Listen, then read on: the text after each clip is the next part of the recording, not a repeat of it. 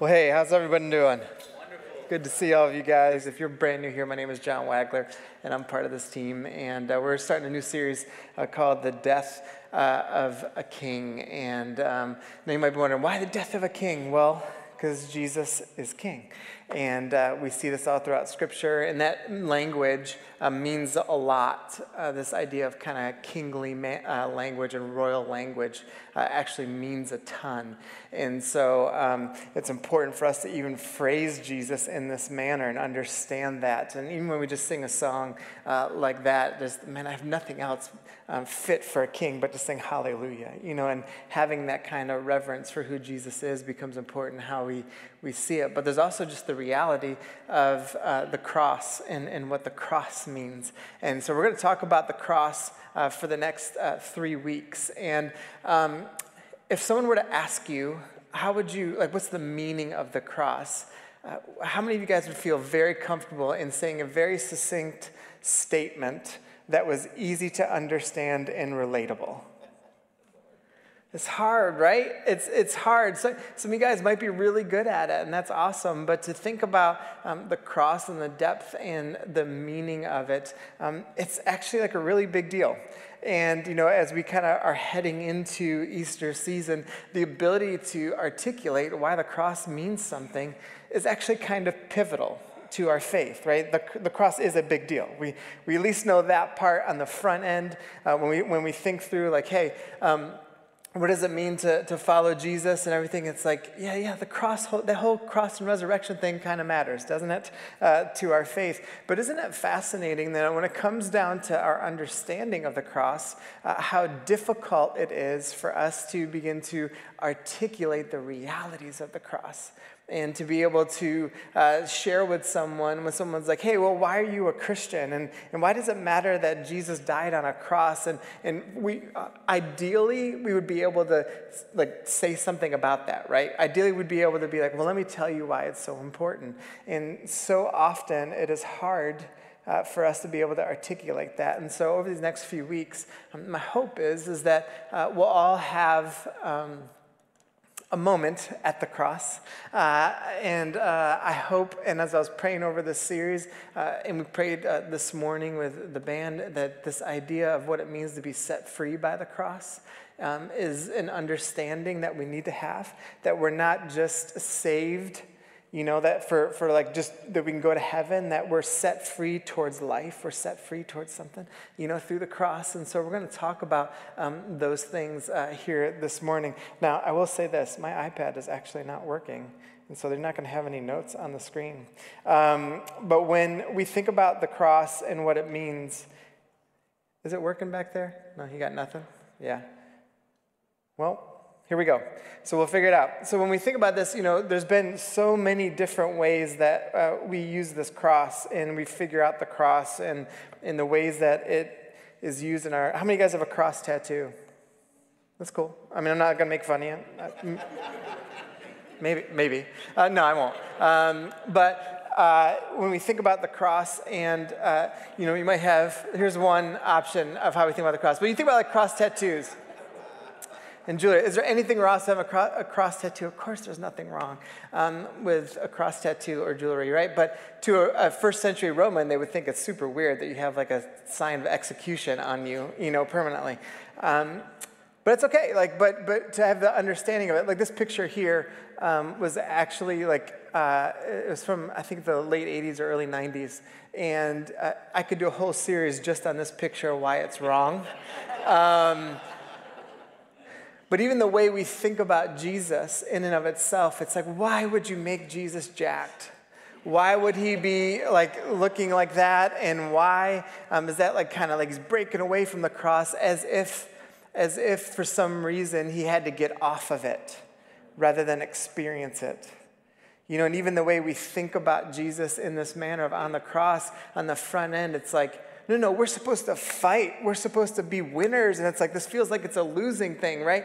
But there's so much more to uh, the cross. And so even the way we begin to process, um, hist- like historically with the cross, with Constantine um, in three twelve, uh, I have this little picture drawing of it. And uh, if you've never heard of Constantine, um, he's one of the rulers uh, of Rome. And In three twelve, uh, he said during war that he had this vision up in the clouds of a cross. And, and that it, it, there was a, there was like a phrase that went with it that was essentially saying to him that God was with him in this battle and, uh, and that they were going to win. And so he then put the cross as like a banner going into battle. And then he had the cross on like armor and different other things and certain weapons that um, soldiers would use. And, and even on the front end, it's like, what could go wrong with using the cross to kill other people, right? But like as like a symbol. But you, what ended up happening was then in that environment and in the empire, they uh, Christianity became the religion of the empire, and then they were a lot of people were forced to believe in Christianity, right? And so it's like this merger started happening with um, the the empire and Christianity. And on the front end, it kind of sounds good, right? Because you're like, well, yeah, now like all the Christ principles get, you know, infused into the, the, the, the empire and everything. And on the front end, and can there be some good things with that? Of course there can be. Um, but eventually what ends up happening is the faith gets watered down and the teachings get watered down. And, and so we've experienced that here in our own country. But it, but you see like, man, the, the cross wasn't used in uh, the right way. We've also seen the cross uh, used in this way. And uh, which is obviously a huge part of the story of our country around uh, racism and everything. And they would burn these crosses. And uh, the, even today, uh, it was recently as last year, you know, people were burning uh, crosses in our country. And you think about the impact that um, this image has for so many reasons. Why it's, it's such clear evidence of evil and sin. And we see it manifested through, you know, racism. You know, what's interesting, sometimes even we've seen this with Christians and how they've responded to kind of racial conversations sometimes. And uh, one of the things I was thinking about was this image of the cross. And, and you know, some people would be like, well, I would never burn a cross, you know. Um, but a lot of times what's happened in Christianity around the discussion with racism is you might not burn a cross, but you've allowed uh, kind of the racist thoughts to, like, burn the meaning of the cross off. And we begin to like see that as like uh, something that can happen to people. And we're like, whoa, the image of what the cross is supposed to be, it's like, man, we, we've really lost it. We've seen people manipulate the, the use of the cross, uh, even in political rallies and stuff, and, and you see it everywhere. It's a manipulation technique of, of how we begin to like merge this idea of what the cross and Christianity is supposed to mean to, to kind of dupe people into thinking certain things. It's like we've, we've really lost the depth and the meaning of the cross. And, and I think it's important for us to rediscover it, or maybe discover it for the first time. Um, and so I want to talk about this because here's like the, the main thought um, for us this morning, that we will either uh, reject, forget, or surrender to the cross. We will either reject, forget, or surrender to the cross. You know, when I was um, processing... Um, Even for me, what I might say to someone uh, if they were like, hey, like, why is the cross so such a big deal uh, to you?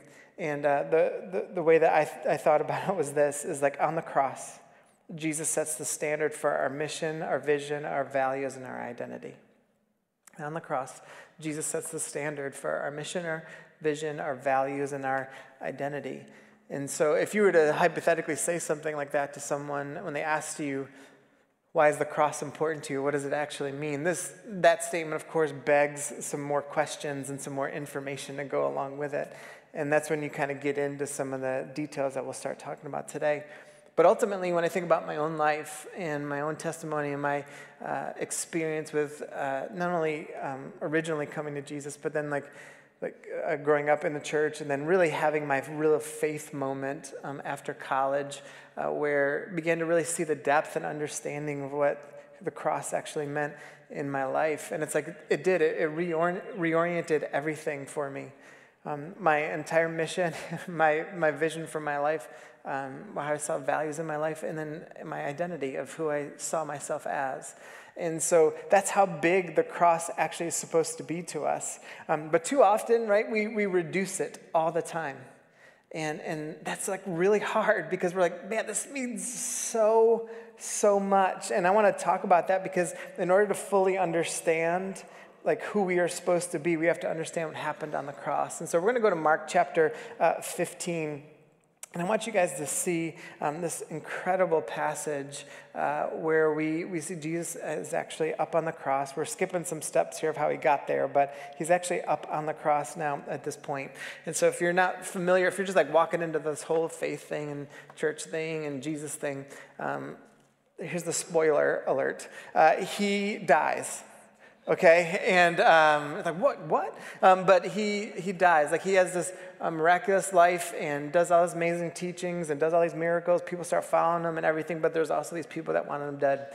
And so they, they put him up on the cross. And in a few weeks, we celebrate Easter Sunday, which means that he resurrected from the dead um, after a few days. But um, he, we want to take this scene because I want you to start seeing some things in the language that's represented here of why the cross is so important.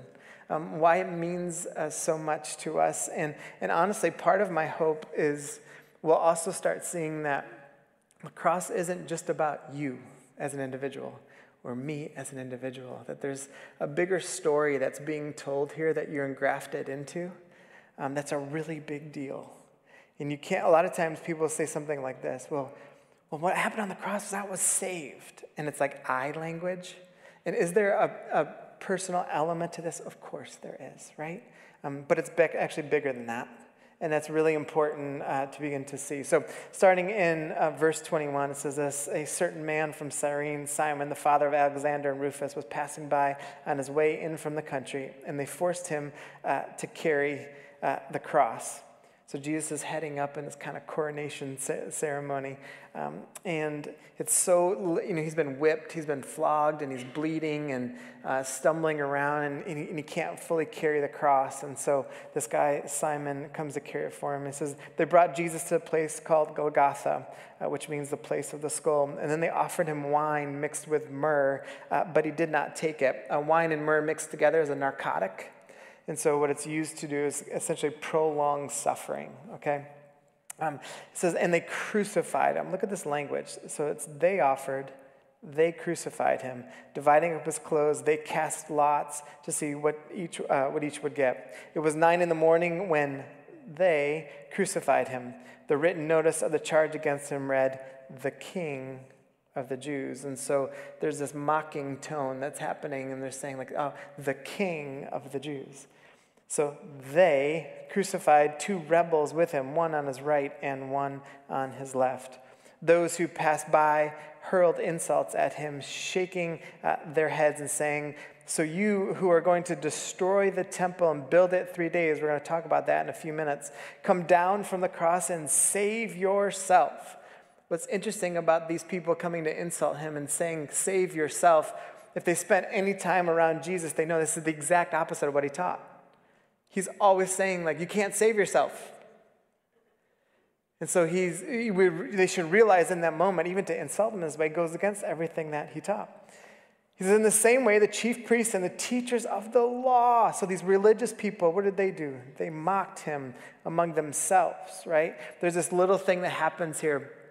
You can see them like they're off like together, and it's these religious people trying to portray a certain thing, but secretly they're mocking him. See, the other people are publicly insulting him and publicly mocking him, but the religious people, what are they doing? They present themselves a certain way, but then on the other side, they're like they're just mocking him, and and it's like, mm, I wonder if that's still true today. He said he saved others, but he can't save himself. Let this Messiah, the King of Israel, come down now from the cross that we might see and believe. What are they doing? They're saying, hey, we'll believe in who you are if you do things on my terms. My gut feeling is that in this room today, you've treated Jesus the same way at different points of your life, where you've said, hey, Jesus, Um, I'll fully trust in you if you do things, answer my prayer the way I want it to pray. Or I want it to answer. Like, I'll live my life if I can still do, and you want Jesus on your terms. And and so when we want Jesus on our terms, and here's what, and this is like, this is why the Bible is so dang powerful. We see this in religious people, and we see this in ourselves. Like, it's so easy to read this story, and we think to ourselves, you know who I would have been? The person at the cross going, I know it's you. But that's probably not the truth. When I read this story quite often, Um, it's so easy for me to think, you know what, I have actually tried to have Jesus on my own terms before, so there's a really good possibility I would have been the religious person mocking him secretly with my religious friends. We're going to also see that the disciples were gone. And sometimes I think to myself, mm, maybe I would have been them. Been in on the movement in the beginning, but when, I don't know, I might have been them. I'm not sure. It's so easy for us to think that we're like the holy, righteous person in this story, because we're like, oh my gosh, you guys saw the miracles. How, how could you deny Jesus? You saw everything. You heard him teach. How, how could you deny him? How could you ignore him? And I'm like, don't we all do that? And we've got two thousand years of evidence now. They had like six seconds. And so it's important then to start how we see ourselves in this story. He says, so come down now, and then we, so when we see him believe, those crucified with him also heaped insults him. So picture this, like even the people that are crucified with him are also insulting him in this moment. It says, at noon, darkness came over the whole land until three in the afternoon. And at three in the afternoon, Jesus cried out in a loud voice, Eloi, Eloi, lema sabachthani, which means, my God, my God, why have you forsaken me? Um, that is from Psalm twenty-two, all right? So we'll remember that. Um, when some of those standing there heard this, they said, listen, he's calling Elijah. Um, they just mistook, mis- they misunderstood what he was saying. He says, someone ran, filled the sponge with wine uh, vinegar, put it on a staff, and offered it to Jesus to drink. Now leave him alone. Let's see if Elijah comes to take him down. Continues on. With a loud cry, Jesus breathed his last. The curtain of the temple, again, here it is again, was torn in two from top to bottom. And when the centurion, remember that as well, who stood there in front of Jesus, saw how he died, he said this, surely this man was the Son of God. Something happened in that moment at the foot of the cross. Something that he said, the centurion said, like, something happened. He says, some women were watching from where? You can read. Good job. Among them were Mary Magdalene, Mary the mother of James the younger, and of Joseph and Salome. In Galilee, these women had followed him and cared for his needs. Many other women who had come up with him to Jerusalem were also there. We're going to see why that part is important, too, about um, the women. So I want us to see a, a couple of things, of just two things of what we see here. Uh, it's kind of like a first layer of why this cross becomes so important, and why it's important for us to understand what it means for our lives. And here's the first thing, that Jesus absorbs the wrath of sin. Jesus absorbs the wrath of sin. When we begin to see uh, this word about wrath, you guys might have, um, maybe you've heard it phrased in such a way as like receiving of God's wrath, that Jesus is handling God's wrath. Um, That's one way to think about it. I think when we look at kind of Scripture in, in its totality, that Jesus is dealing with wrath. But he's dealing with the wrath of sin and what that means.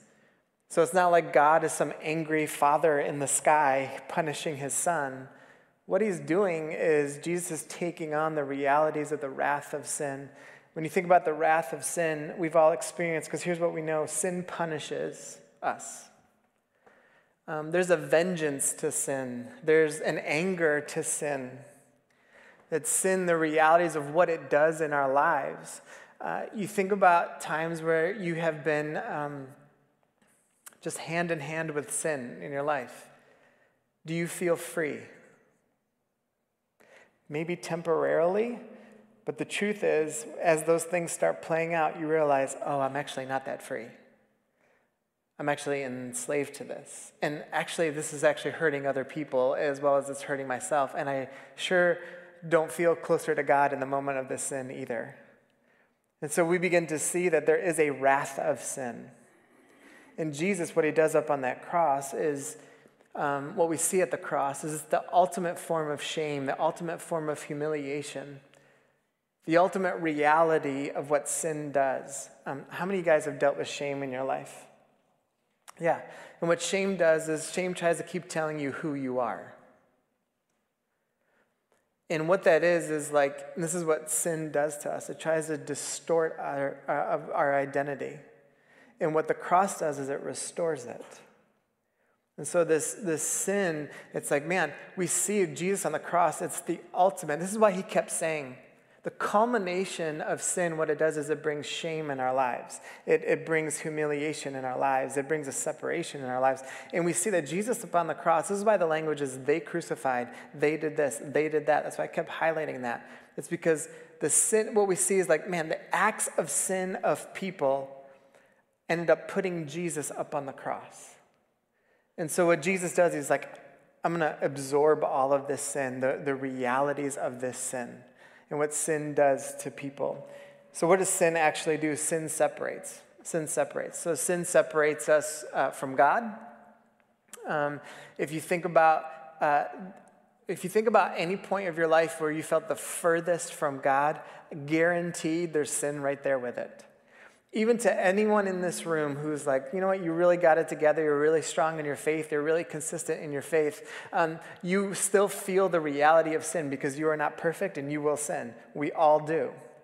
And in that moment, when you do it, and it can be small or it can feel small, you feel that little separation point. You feel like, oh, that wasn't right. That wasn't right. And you feel the little separation point. And here's the thing uh, about what sin. Sin never sits by itself, right? Sin never just, there's a ripple effect to every part of sin. Even when we look at a system that's really corrupt, let's say, whatever the system is. And, you, and you're like, well, how did that system get that way? It got that way because people were sinful. And so it's like, man, sin has this ripple effect in our lives. You think about um, Joe and I when we were setting up chairs this morning. We were just having like uh, as we were just having an economic discussion, as one do while setting up chairs. And um, and we were we were having like this just this discussion of what happens like you know uh, just around our system. And it's like interesting as we're talking because I'm like, yeah, uh, the system is what the system is, but the reality is is. If one person sins in the system, it has a ripple effect. And then if another person sins, that has a ripple effect. And, and, it, and it has to keep going. It has to keep going. And, and we see this stuff all the time. Like sin just kind of multiplies. And we have felt this in our own lives. And it separates us from God. It separates us from people. Uh, where are the disciples in this story? Somewhere else. Somewhere else. They're, the closest people following Jesus were somewhere else. Why did that happen? Because here's what sin does. Sin separates us from the realities of who God wants us to be. And in that moment, what sin do, does is it makes you buy into fear. So I'm not talking about like fear of snakes or fear of jumping off something. I'm, I'm talking about like the fear of other people. Uh, you can move into saying things like, well, we should certainly not love our enemy. That's a foolish teaching by Jesus.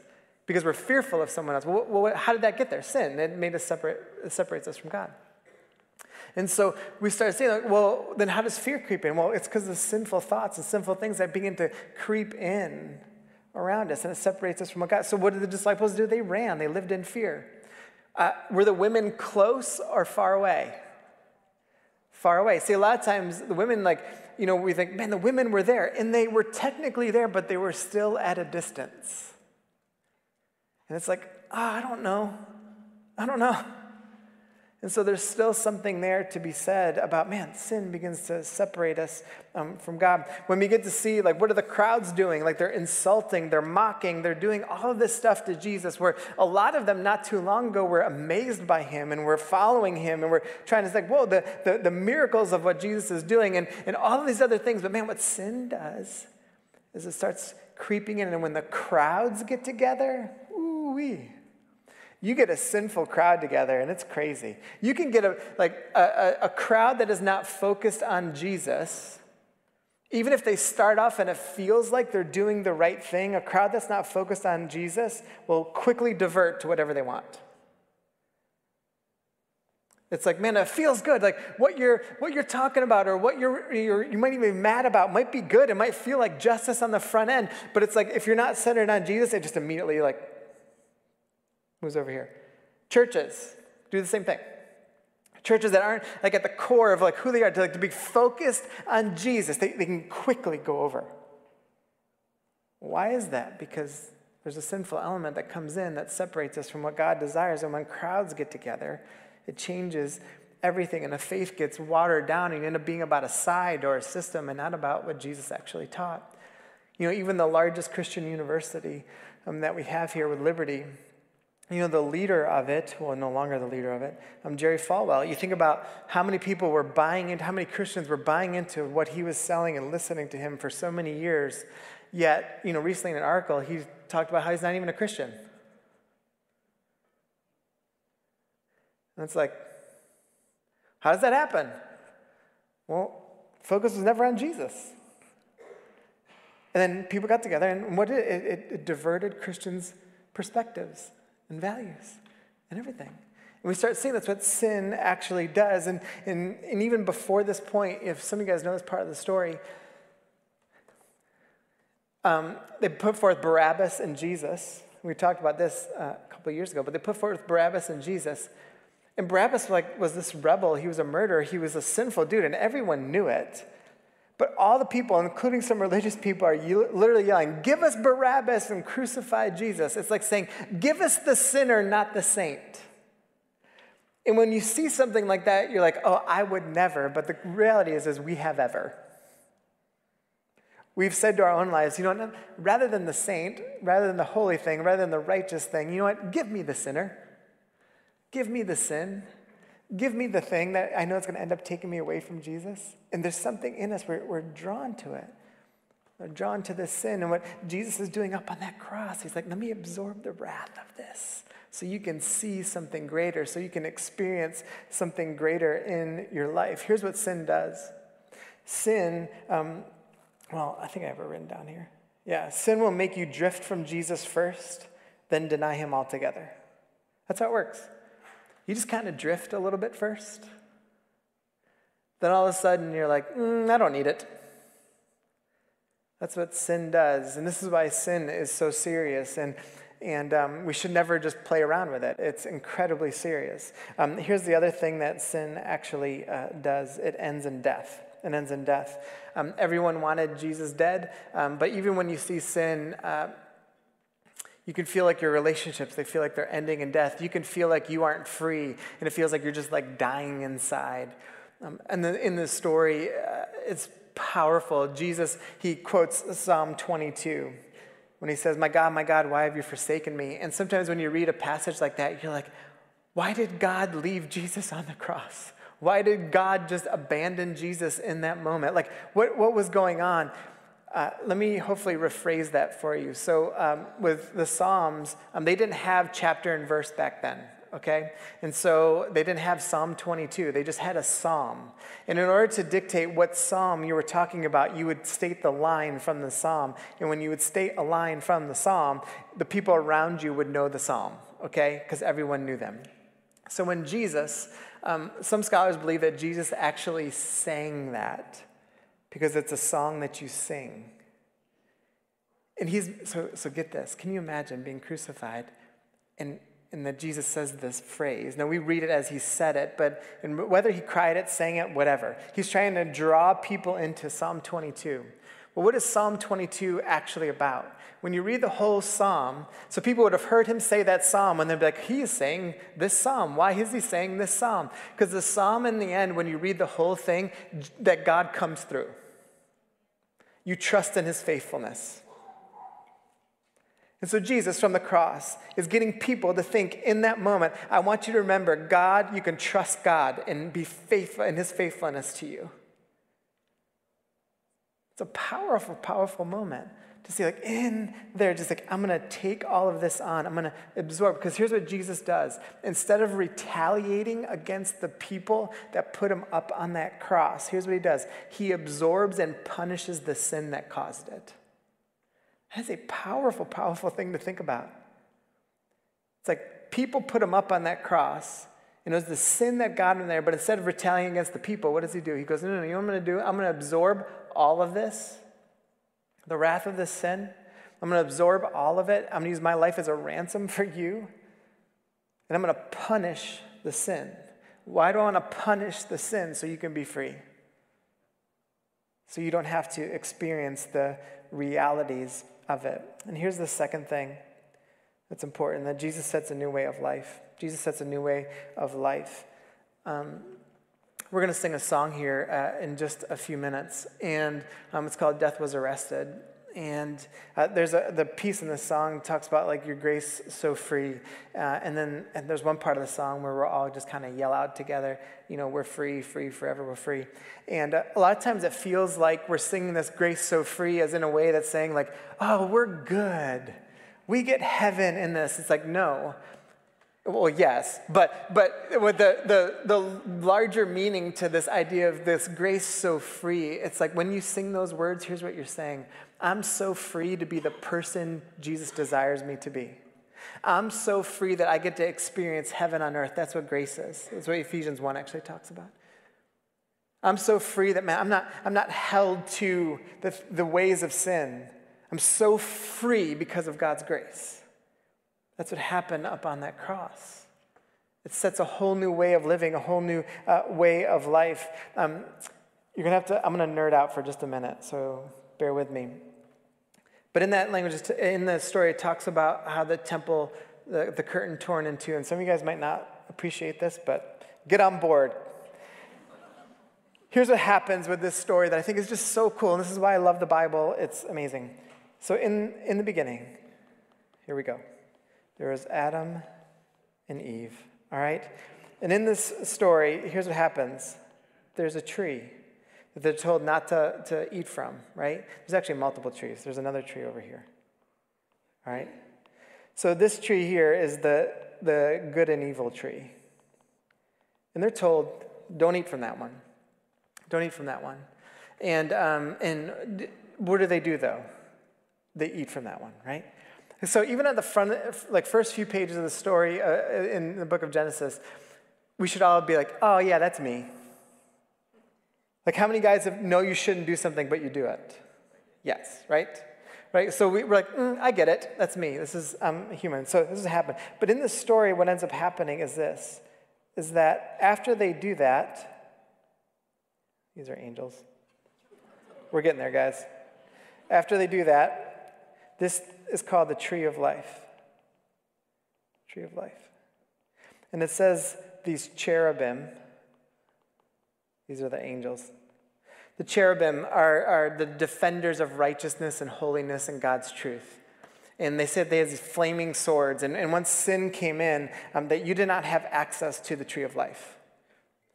And that, that what ended up happening, because like people wanted their own way, and so they're like, all right, well then you don't get the tree of life. You don't, you don't have access to this. And this separation happened between um, God and people. Well, part of the story that ends up being really cool is, is after this, um, as time kind of goes on, and we can move to this book of Exodus, which is the second book of the Bible, and people are enslaved. And it starts talking about, man, uh, when God comes on the scene, he's like, I'm the God who frees people. I'm the God who saves people. I'm the God who liberates um, people. And, um, and so I'm going to liberate you guys. I'm going to free you guys. And, and they established this uh, thing called uh, the Ark of the Covenant. Now, this Ark of the Covenant, um, this is a picture. No, I'm not kidding. It's an ark, but it's a drawing of what the Ark looked like. On top of the Ark are cherubim, okay? And, and so here's what this Ark of the Covenant actually had in it. It had um, Aaron's rod, so Moses and Aaron, um, and, and the rod was there to, for the people to remember that God frees his people. It had the Ten Commandments that showed, it was carried around as like, all right, this is about God's word, to follow God's word and his uh, truth. And it had manna in there, which means that God always provides, all right? So so they had all of this in the Ark of the Covenant. This Ark of the Covenant was, oh, and also had this mercy seat on the top of it. It was called the mercy seat, where they would sprinkle blood on it as a sacrifice, and it was for the forgiveness of all people, all right? So this happens, right? And then uh, eventually what ends up happening is they build this temple. Now, the modern-day temple would have looked like that. It's a drawing of it, a replica of it. And this temple, um, inside the temple would have been all these like different um, compartments and rooms and everything where some people could or couldn't go. So it would have been, I know it's hard to see, but it would have looked something like this. And in this section right here, it's called the Holy of Holies. And each one of these sections would have been divided by these big curtains. And in particular, the one with the Holy of Holies right there, the Ark of the Covenant would have hypothetically been there. Um, and what they would have done is once a year, the high priest could go in there, and they would do the sacrifice. They would drip, sprinkle the blood. And um, what would happen is it would be the forgiveness of sin for all the entire community. It was supposed to be this re- restoration process, and they would do this on the mercy seat um, that it was called. And it was protected by the cherubim. And then these, this temple was like that. It was built in a way it was kind of represent kind of this cosmic order that God that God's temple is such a big deal. And then the curtains would have all these stars and constellations, and they would also have the cherubim would also be on the curtain. And so what ends up happening is when Jesus dies in this story, it says that the temple curtains get torn down the middle. Why would they tell that part of the story? Like, what does it mean? And ultimately, what we begin to see and what we see um, in this is like, man, when the when the veil is torn, here's what happened. The cherubim that were once protecting everything are now gone, and now the new tree of life is the cross.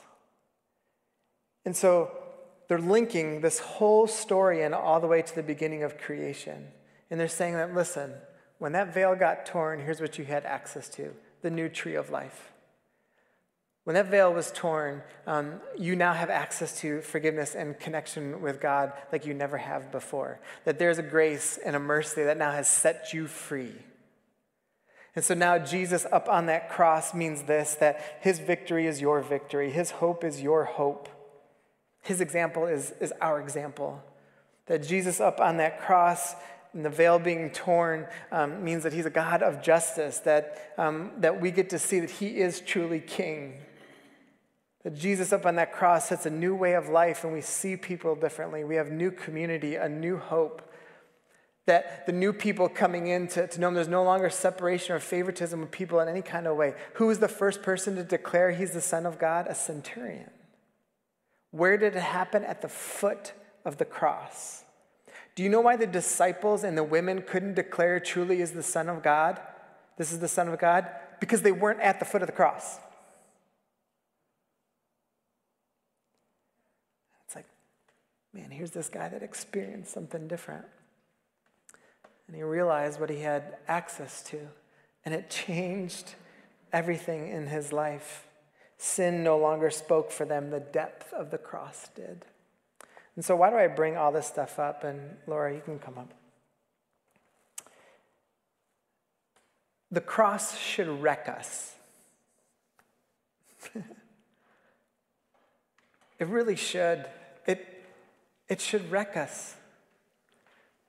I think too often our view of the cross is way too weak. It should wreck our souls. It should, it should... maybe even sometimes physically, but at least mentally and emotionally drop us to our knees because of the depth of what the cross means.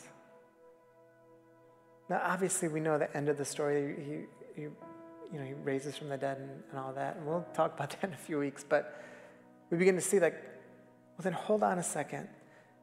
When I look at the cross, then, like, then my shame was also put on the cross. So I want my grace to set me free from that shame. My humiliation, my unforgiveness, my regrets, it's up on the cross too. It starts to change our entire way of living. This is why I said it, man, reshapes your mission, your vision, your values, your identity. Too often, here's what we try to do. Let me take those things back off the cross and put them back on me and let sin actually tell my story rather than what Jesus actually did up there. And here's what I want you to know. He, Jesus doesn't want that for you. He wants you to be able to freely say, oh man, this grace, so free. And man, that this grace that like allows me to live life to the fullest. This grace that allows me to see who I'm supposed to be. This, this grace that gives me hope. This grace that pushes negativity aside and cynicism aside. This This reality that, you know what? Death and sin do not have the last word. Jesus does. Just a whole different way of seeing all of it. So we're going to bow their heads for a second, and I just want you to process everything here.